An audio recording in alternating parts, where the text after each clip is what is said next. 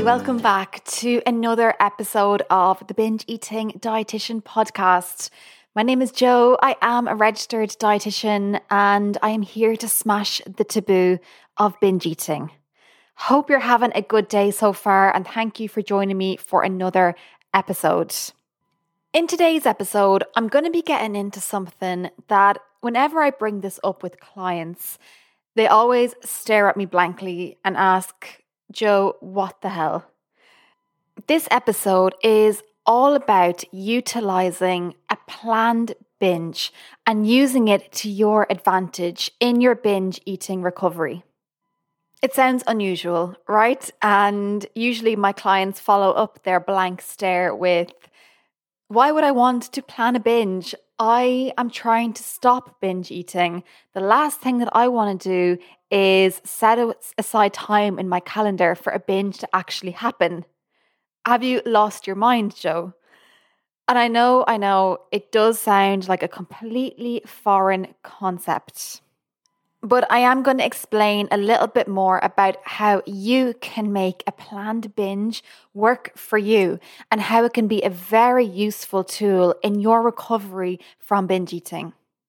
I wish I could give you a definition of what a planned binge is or some research behind how they work, but unfortunately, I don't have that. This is something that I have just learned with professional experience from working with you guys that seems to work really well.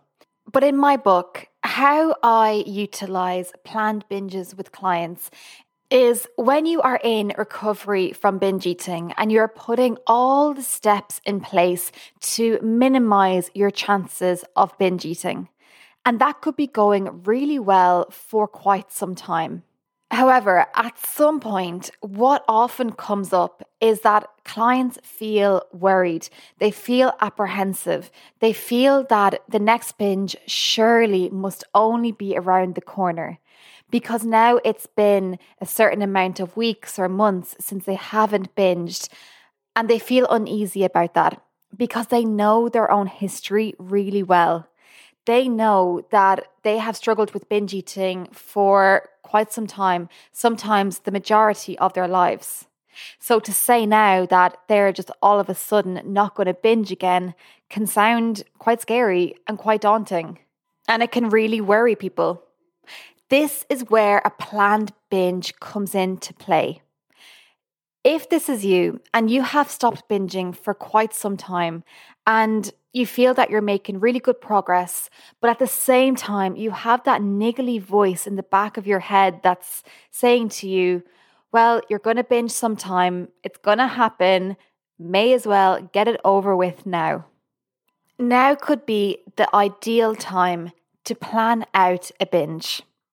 Now, I am going to talk you through some steps about how you can do that because don't worry, I understand that the concept of this just sounds bizarre and I'm not going to leave it up to you to plan out your binge all by yourself.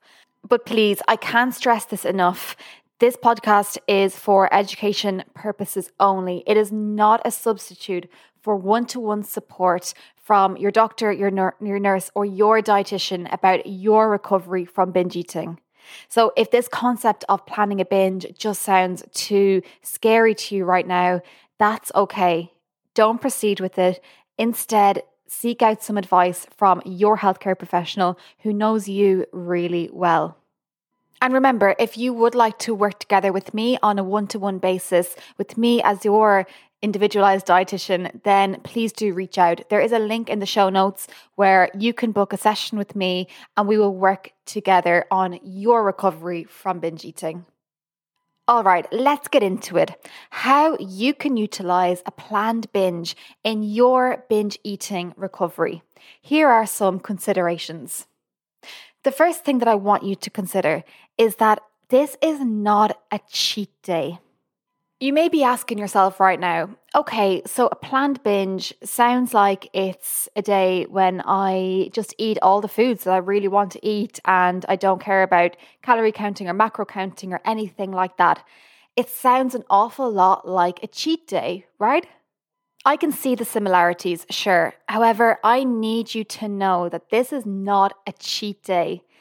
You may not be surprised to hear that I hate the term cheat day. If that is a term that you are still using, well then it sounds like you haven't completely given up dieting yet. And maybe you should listen to some of the previous podcast episodes about how recovering from binge eating often starts with giving up the diet mentality.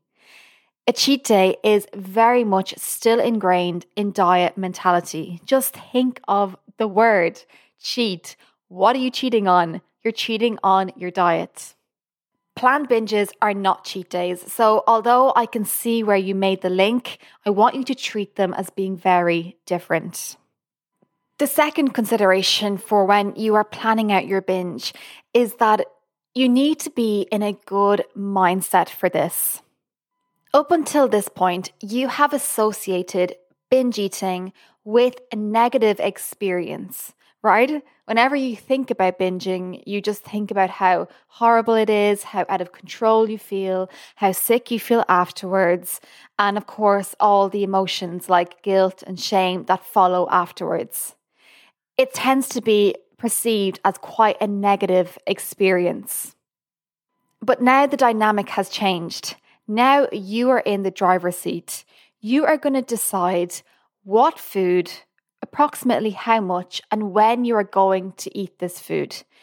This might be the first time when you are in the driver's seat and you get to make all of the decisions. The dynamic has shifted. And so I ask you to consider that this approach to binging is more of a positive experience, or at least you try to treat it as such. I ask you to consider that your planned binge could be an enjoyable experience. It could be something that makes you feel good in yourself, that makes you feel positive, that makes you feel self-assured. So my second consideration is that you approach this with an air of positivity and you don't associate your planned binge with the uncontrollable binge eating that you've experienced in the past. This is a whole new experience. Let's break that link that binge eating is automatically bad and binge eating is automatically a negative experience. Let's try and create a new narrative that your planned binge can be something positive, something that adds to your day. So taking that into account, you may want to approach this when you are feeling in a good mood, feeling positive or happy, or after you've had a good day. Make sure that you don't approach this if you're feeling negative, if you're having a bad body image day. It may just not be the time. Just wait until you're feeling a little bit better about yourself to do this experiment. And that brings me nicely on to the third consideration. I ask you to treat this as an experiment. Let's treat your planned binge as something that may help or it's something that may not. We won't know unless we try it out in an experiment. And what's good about experiments is that they sometimes go well and they sometimes don't. And that's just the nature of an experiment. That is not down to you. That is not a character flaw if it doesn't work out. It is just how experiments work. Sometimes they go really well and sometimes they don't. I ask you to not approach this like it's a black and white task, something that has to go well or else.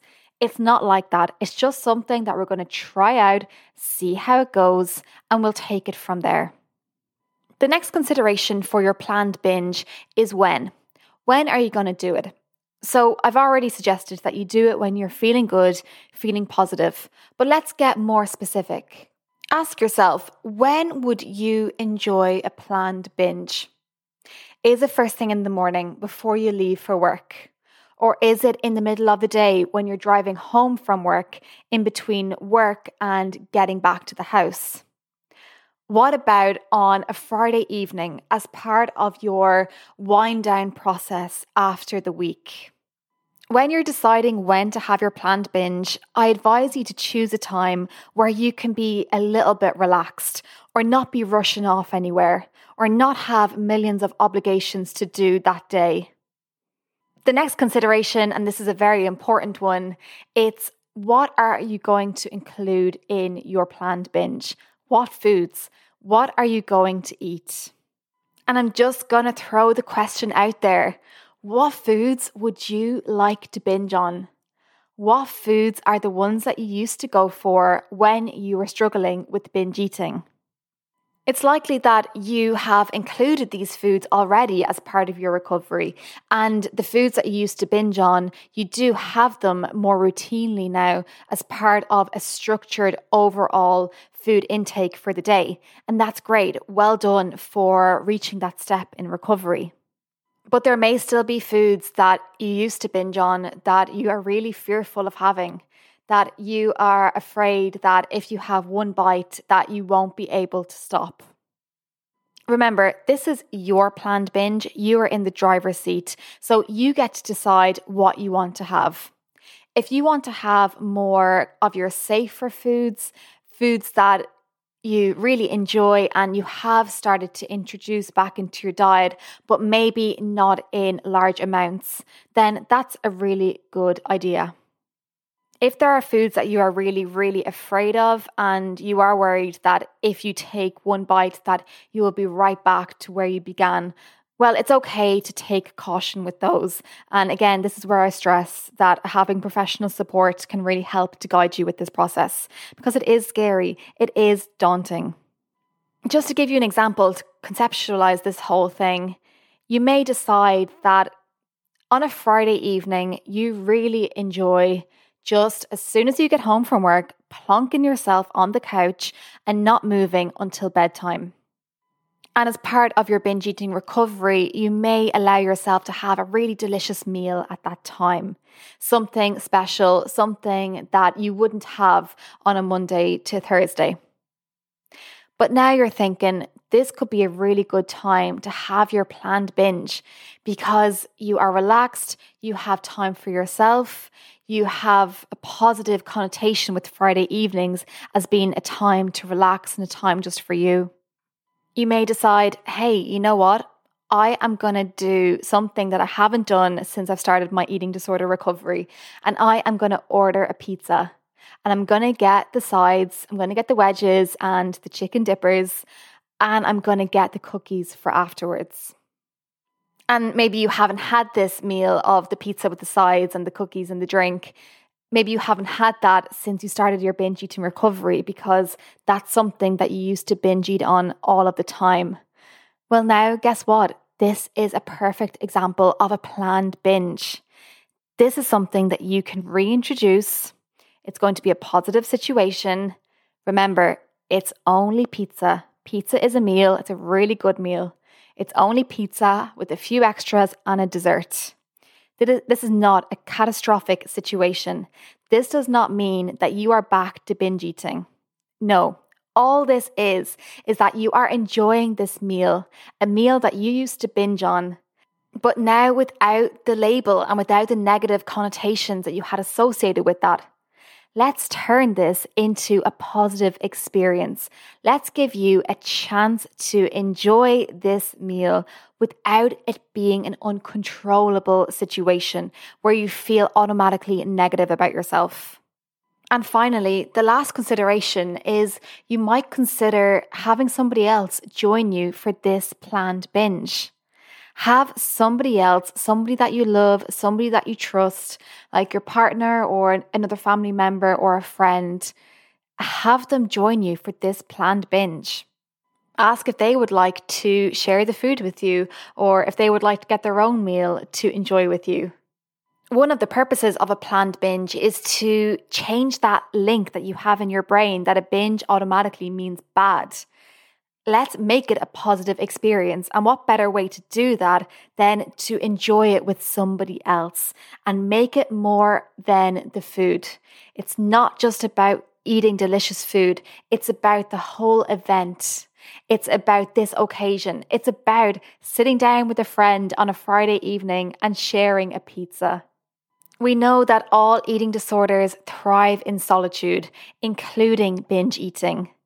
So let's get somebody else on board with you.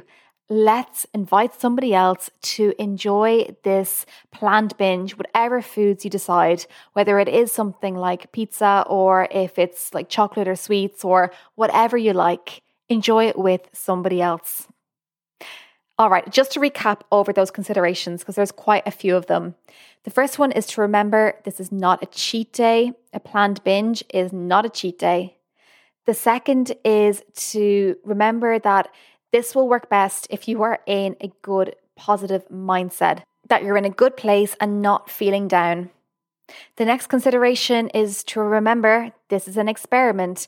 You may have a really good experience doing this, or you may not, and that's okay. Professional help is really good if you are worried about this concept. The fourth consideration is asking yourself, when is the most appropriate time to do this? Remember to find a time where you are feeling relaxed, a bit chilled out, aren't in a rush, or don't have lots and lots to do that day. And the fifth consideration is, what are you going to eat? What foods are you going to include as part of your planned binge? And finally, the last consideration is to consider asking somebody else to join you for this. For maybe the first time ever, let's ask somebody else to enjoy these binge foods with you. And let's completely change your mindset that binge eating is a negative experience that can never be enjoyed. A planned binge is a really good way of showing you that you can enjoy binge foods and you can have fun while doing so. All right, that is the end of today's episode. Thank you again for joining me today. If you liked it, do let me know. Send me an email. I love to hear from you guys. You can email me, joe at antidietanswers dot com, or you can send me a D M on Instagram. I'm at binge dot eating dot dietitian. All right, you take care of yourself, and I will see you in the next episode.